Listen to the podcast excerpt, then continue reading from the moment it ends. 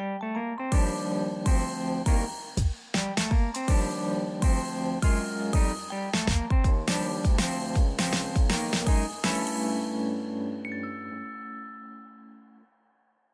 回からの続き。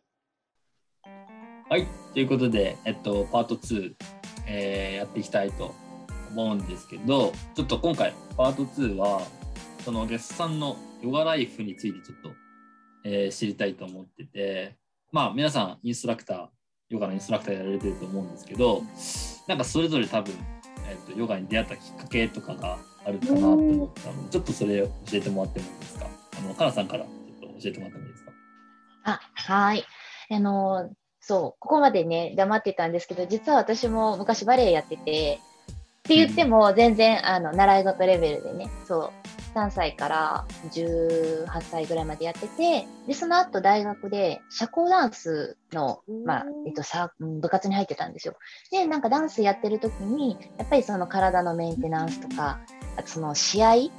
前のコンディション整えるから緊張したりとかもするじゃないですか。なんで、なんか、その、ダンスじゃないことでパフォーマンス上げれないかなって思った時に、やっぱりこう、ヨガっていうのに、なんかちょっと、なんで出会ったんですかね？なんかこう、ふと、あ、そうだ、本屋、本屋を歩いてて、何かやろうと思ったんですよ。で、最終的にピラティスの本とヨガの本とが残って、うーんって考えて、ヨガの本を買って帰って、そう。で、DVD 見ながら、最初の、だから2年間ぐらいは、もうずっと家で一人で、しかも、なんかヨガマットとかっていうものがあることも知らなくて、なんかその DVD がヨガマット使ってなかったんですよね、やってる人が。なんで、なんか畳の上でなんか滑るなと思いつつ、やってました。後から、ああ、こういう便利なのがあるっていう、今ほどヨガがまだ、なうん、15年前とかだったから、うん、メジャーじゃなかったんで、で、ずっと自主練やってて、で、最終的にちょっとヨガスタジオで受付のバイトとかをして、で、大学出るときに、あ、ヨガのインストラクターになりたいと思ったんですけど、ただ、あの、軍資金がなくて、あの、やっぱね、資格取るのもお金がいるんですね。なんで、ちょっと今すぐは無理だなと思ったんで、そこで大学卒業するときに一回会社員になったんですけど、なんかやっぱりそのヨガに興味があるから、全く関係ない業界ではなくて、ヨガに関われるなんか仕事っていうので探して、ヨガの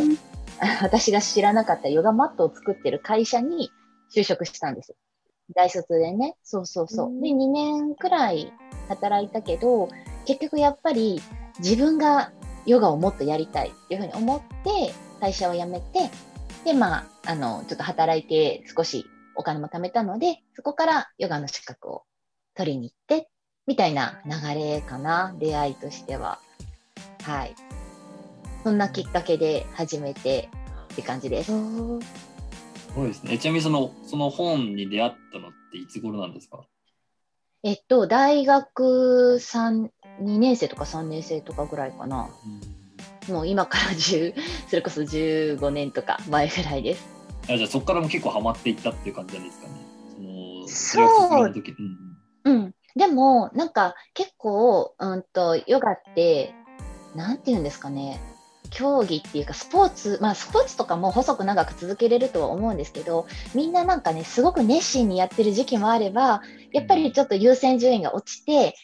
それこそ社会人で働、えっ、と、最初、新卒で働いてた時とかって、あの、仕事がやっぱすごく忙しかったんで、自分自身がヨガはや、うん、マットの上でやるヨガはほぼやってなかったかも。うん、なんかそのお仕事の関係でヨガ関連のお話とかも聞くしヨガからは離れてなかったけど自分の練習っていうのは遠ざかった時期もあってで資格取るときにまたぐっとこう練習量が増えてみたいなこう波はずっとある感じですね。そっか。でも、それでもやっぱ、こうずっと続けたいって思えるほど、こう、なんかなくてはならないものになっていったっていう感じなんですかそうですね。なんか、やっぱり、まあ、あの、私の中で、ヨガってこう、こうでなければならないっていうのがなくて、こういう風にやってもいいし、このぐらい頑張ってもいいし、みたいな。なんで、なんか、その、なんていうんですかね、このぐらいやらないとヨガじゃないみたいな、なんか決まりがないので、ある意味気楽に長く続けられるみたいなのはあるかなと思います。ありがとうございます。じゃあ、ケイさんどうですか？はい。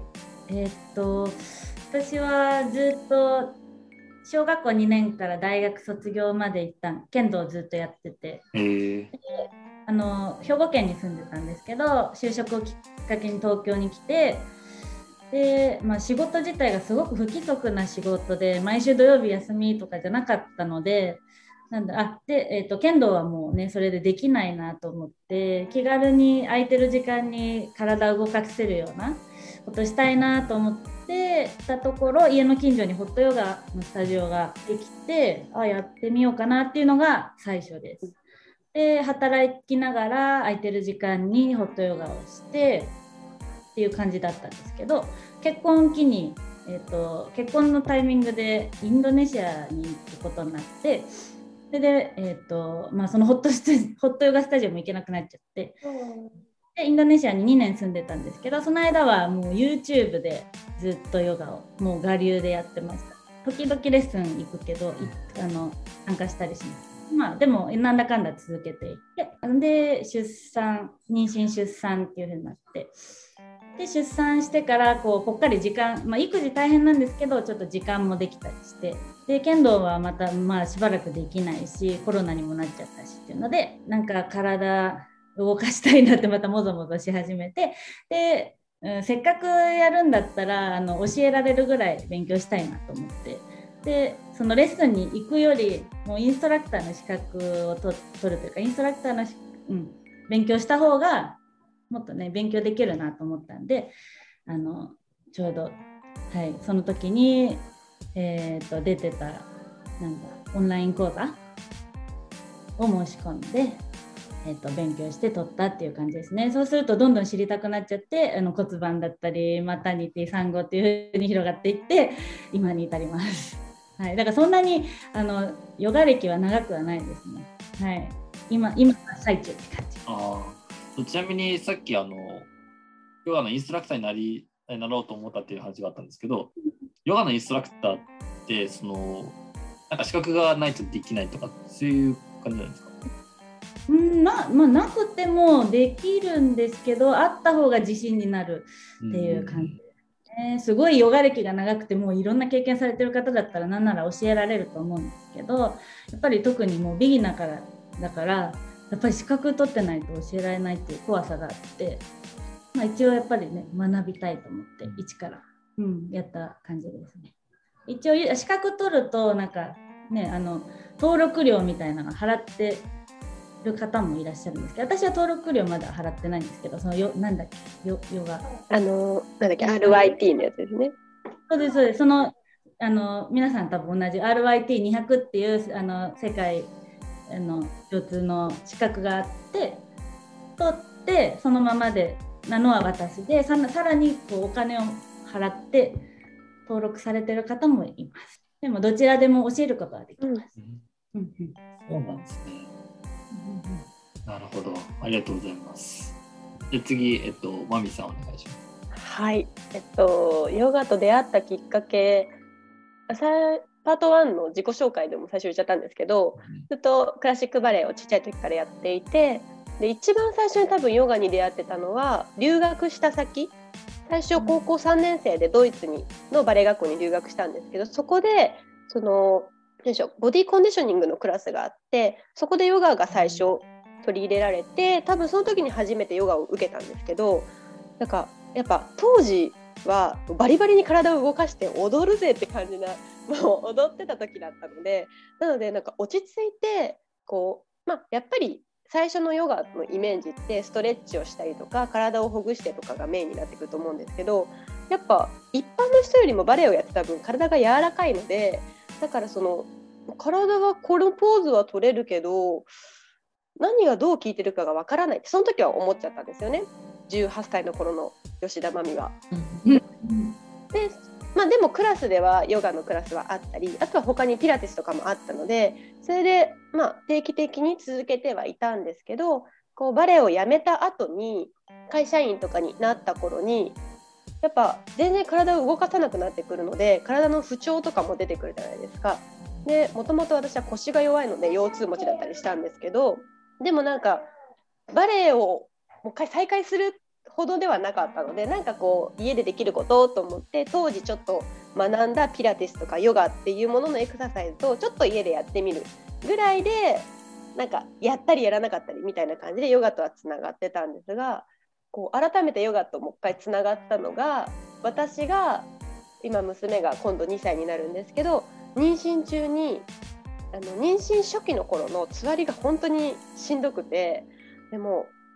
3ヶ月間ぐらい天井をずっと見上げ続けるつわり期間をしてたんですけどやっぱりそれの間にどんどんどんどん気持ちが落ちていってもう私は今何も生み出せていないし生産性がないし私はここで呼吸をしているだけみたいな。そうやってどんどんどんどん気持ちがメンタルが落ちていってしまってもうマタニティブルーっていう感じで。でやっとつわりが明けたっていう頃に何かやりたくやっぱりそこまでの34ヶ月間にすごく落ちていたので何かやりたいしなんだろう明らかに筋力体力が落ちているので運動をしたいって思ってでマタニティ期にできる運動ってすごく限られているのででその時にやっぱりマタニティヨガっていうものがあヨガやったことあるし今までバレエやってたしこれだったら私できるかもと思ってマタニティヨガのクラスを受けに行ったんですよね。でその時にマタニティヨガのクラスを受けてやっぱりその自分のための時間を持ててるっていうその特別感とかあともう明らかに気持ちも心も楽になった感じがあってなんでしょうなんかこう言うとちょっとえー、またみたいな空気もあるんですけど本当になんか家の中でずっと横になってこの過ぎ去るつわりをなんか耐えるだけだった期間からやっと自分と自分のお腹の中のこのための時間が作れてるっていうその喜びとかっていうものをその時すごく感じてでやっぱりヨガってこう無理をさせないものなのでなので体も無理なく気持ちよく伸びたしで程よく筋トレとかも入っているのでやっぱリフレッシュにもすごいつながってあヨガってちょっとすごく舐めてたかもしれない私。もう18歳の頃私は何をしてたんだってもう本当28歳になって思ったんですけど。でまあ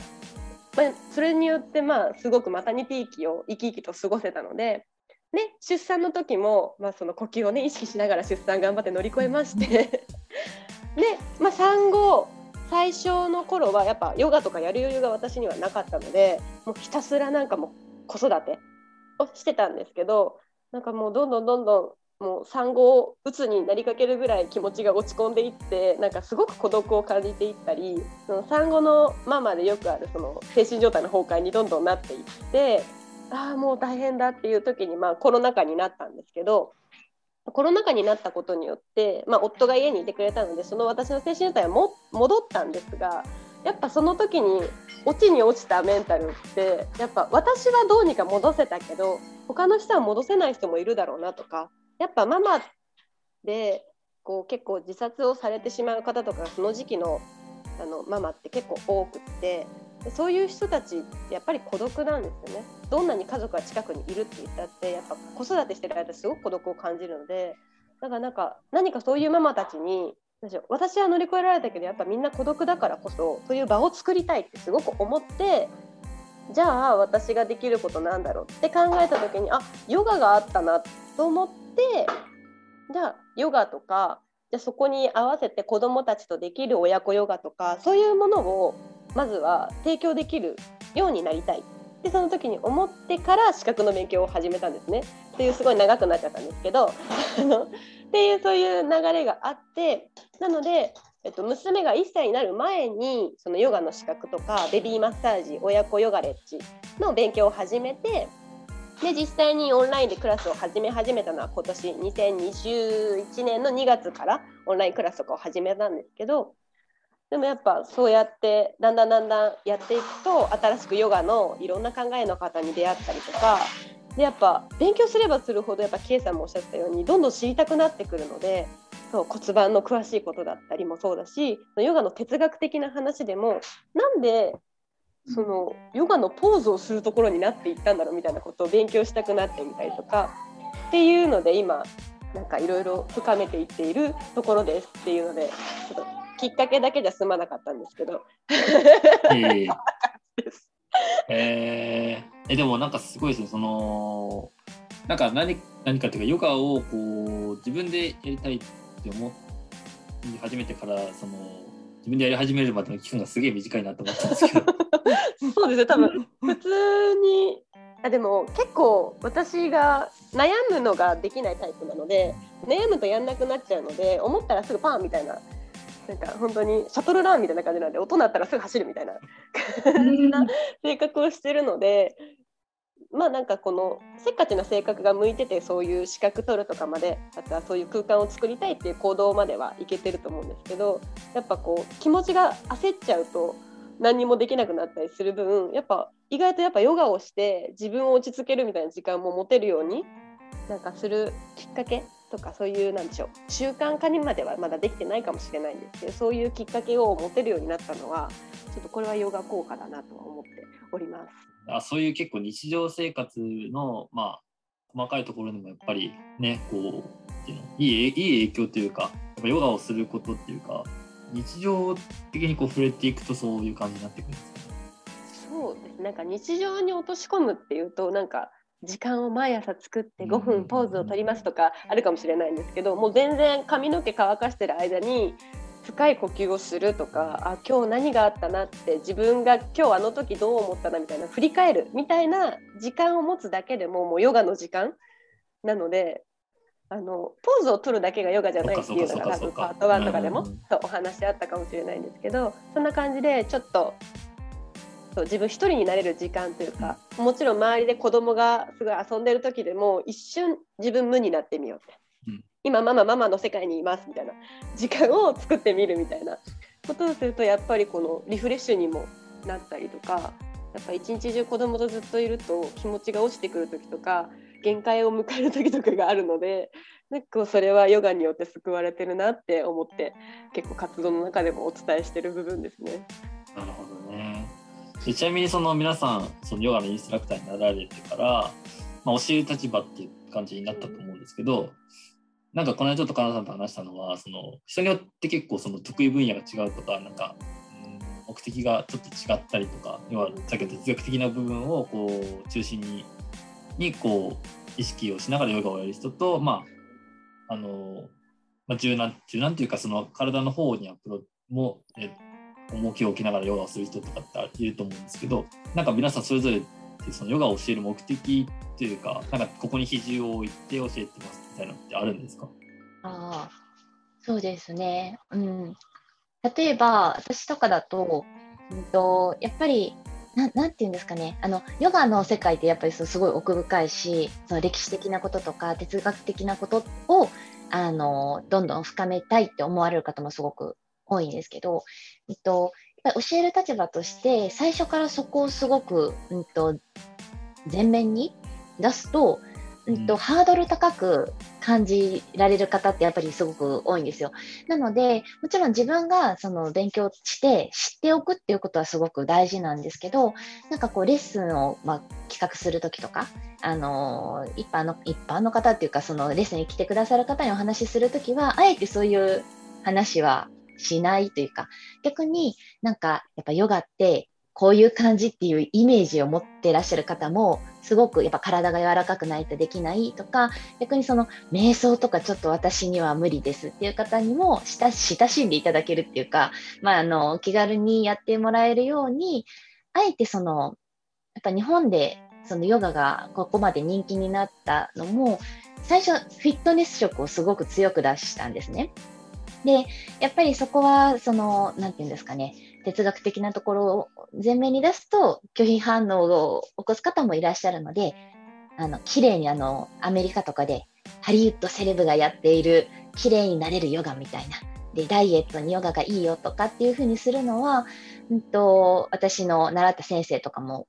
なさっていて、それって、やっぱりそそういうふうにすることで、より多くの人がヨガに入ってくるきっかけあのを作ることができるので、うん、私もやるときは結構ヨガだからといってヨガのポーズだけやるんじゃなくてちょっと筋トレっぽいことをやってみたりとか。なんか別にポーズの形あるけどアレンジしちゃってあのそのね来てくださる方が今日そういう気分なのであればじゃあちょっとあえてあのここであのこういうことやってみましょうみたいに。全然こうじゃなきゃダメだっていうのはないよみたいなのを、まあ、伝えるようにしてあの気軽に始められるし気楽に続けてもらえるみたいなところをうん意識してますかね私は。なるほどね。ちなみにキエさんはどうですか？私は、まあ、さっきおっしゃってたように哲学みたいな話もありますけど私も一切しなくて、えーと、エクササイズ要素が強いですね特に不調改善に力を入れてます。たえーと、ゼロポジションって言って全ての、えーと骨の位置筋肉の位置が正しい位置に来て筋肉の縮みとかも取ってしなやかになる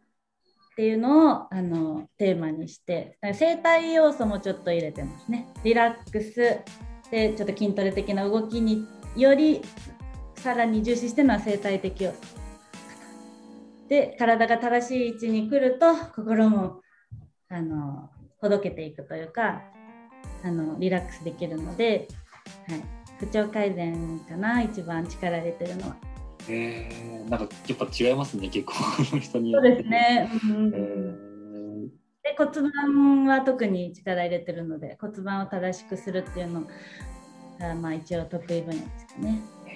え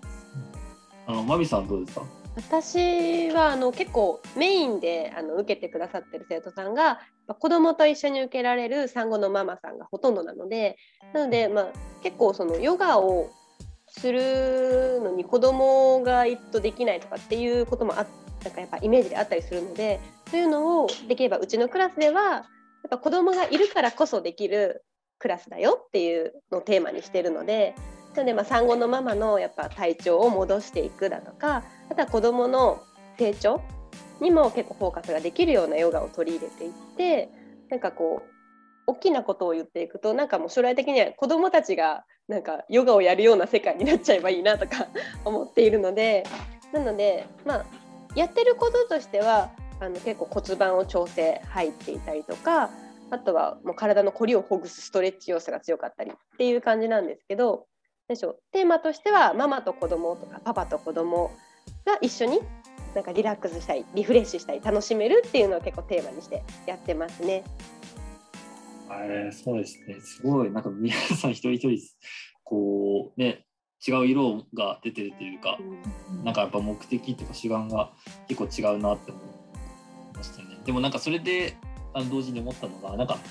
すごい自由だなって思ったのがあって、うん、なんか、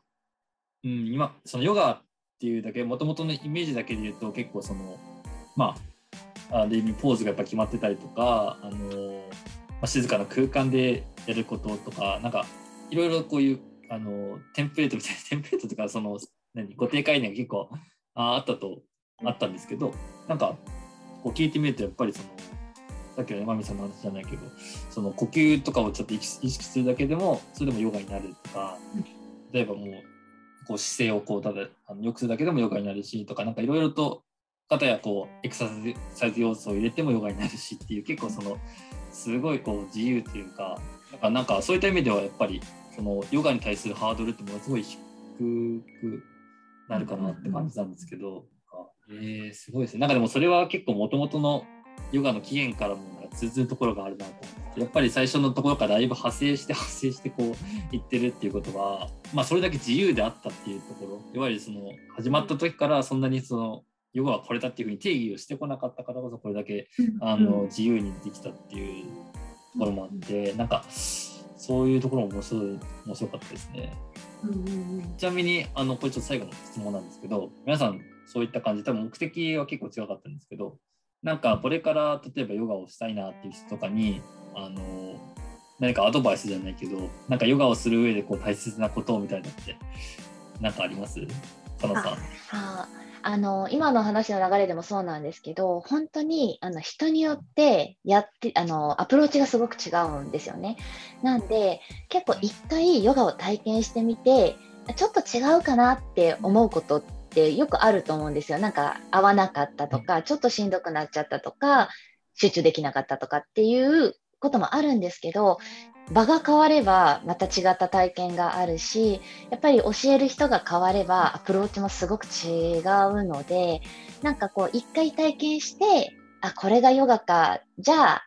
合わないなっていうんじゃなくって本当にいろんな先生がいるのでこう YouTube でもいいしなんかね、本の DVD でもいいし、レッスンでも、オンラインレッスンでも何でもいいんですけど、いっぱいこう受けてみて、あの、いかにこう、あ、この先生のとか、この人のヨガ好きっていうのを見つけるとすごくいいと思います。相性の合うあのクラスとか先生を見つけられるとすごく継続にもつながるし無理なく楽しく続けられるのでいっぱいいろんな種類のいろんな人のヨガを体験していただくのがいいのではないでしょうか と思います。うん、なるほどありがとうございます。じゃあ、キエさんお願いします。いやもうかなさんのおっしゃる通りですね。あの素敵な先生に出会うことですね本当に。あのポーズヨガのポーズっていうのはもう、まあ、ある程度決まっていてもう、ね、数えられるというか、まあ、何百通りもあると思うんですけどもうその先生によっていろんな組み合わせをされてバリエーションもちょっとこうアレンジもされてもうそれで全然空気感が違うのであのそうです。一つのレッスン一つの先生だけじゃなくてなんとなくまず触れてみてああこんな感じなんだこういうタイプ好きだわっていうのを見つけてあこの人のちょっとしばらくやってみようみたいな感じであのやっぱり結局人っていうことになってくるんですけどあいいなって思う人にねちょっとついていってみるのがいいんじゃないかなと思いますね。はい。あ、もみさん、最後お願いします。最後って緊張しますね。でも本当お二人が言ってたのと同じようにやっぱりもう会う人を見つけやっぱもうヨガも人生も同じで人との出会いなのでヨガの深いです、ね、深いんですよね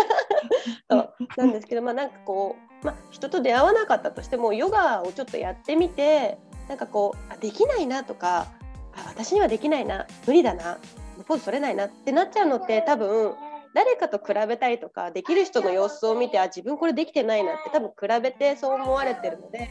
そうじゃなくて今こう自分がこのポーズができなかったらでもできなくても今私ここのこれやってる時点で偉くないとかなんだろうもし自分が今61点だったとしてもなんかちょっとヨガやっただけ62点になったなみたいな呼吸深くできるようになったなとかちょっとなんかこうあやろうとしてる自分偉くないみたいなとかもうどんどんどんどんもうヨガをやるやらないにかかわらずヨガにちょっと興味持ったっていうだけでもポジティブになんかそう思っていってもらえたらなって思うのでこうヨガやっていて他と比べないとか人と比べないもう自分が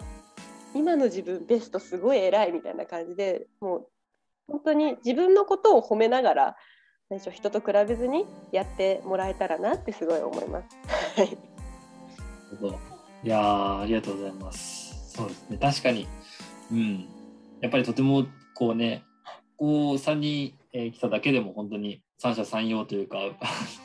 さっきも言ったけど違うヨガが人それぞれやっぱあると思うので、まずはねちょっとこのラジオ聞いて興味持った方はシンプレスの方は個別にアプローチしてもらって まあちょっと興味持った方はねもしよかったら僕の本にインスタグラムかなんかに DM を送れば 紹介するのでっていうふうになんか宣伝をおっしゃってるんですけど そうですね。言いたいことはまあとりあえずもしヨガに興味があったらあの、まあ、いろんな種類があるっていうこととまあなんていうのあどういうか一つ合わなくても他を探せば OK っていう感じでなんなら自分で作っちゃっても OK みたいな 結構それぐらいのもう自由な感じでやっちゃうっていうのはとてもそうですね。今回僕も結構知らなかったので本当に勉強になりました。ありがとうございます。ねマミさんもね最初言ってたけどこう高校生のやの時にやった時はピンとこなかったけどなんかライフステージが変わってやってみるとその時にすごくフィットしたりとか、そういうこともあるね。本当にあるのでいつでもウェルカムですって感じですね。20 年間ぐらいちょっとヨガはとか言ってても意外とふとした時にね良さを感じたりとかきっかけがあると入ってくる方もいらっしゃると思うので、はい。私の父もあのつい最近腰痛が治らなくて、っていうので私に相談してきたんであの父のために15分の腰痛改善ヨガを動画撮って送ったら毎日やってくれてすっかりすっかり腰痛治って。すごい。毎日やってるそうなんですよ。だからもう60超えてますけど、いつでもできます。ゴルフとかもそうですけどやっぱ年をとなんか何歳になってもなんか年齢重ねてもやっぱできるスポーツじゃないですけどエクササイズとか体を動かすものなので、ね、シニアヨガとかうんね、うん、そうそう。そう、キッズヨガからシニアヨガまである。極論ベビーからできるので。そっか。ね、いや、そういった意味ですごい、やっぱり、まあ、障害、まあ、スポーツというかうんエクササイズ、えーになってるから、そうですね、ちょっとじゃあこれを機に僕ももう一回、ヨガ始めてみようかなと思ったところで、ちょっとね、そうそう僕はあのお勉強、えー皆さんはちょっと育児にお仕事の、えーお時間が来てしまったので、ちょっとおしゃべりはこの辺で終わりたいと思います。い、や、本当皆さん、今日はありがとうございました。ありがとうございましたありがとうございました。あ、そうですね。ピカソを拝んでるみたいになってる。ありがとうございます。はい。はい、ありありがとうごがとうございざいます。ますありがとうございます。はいバイバイ。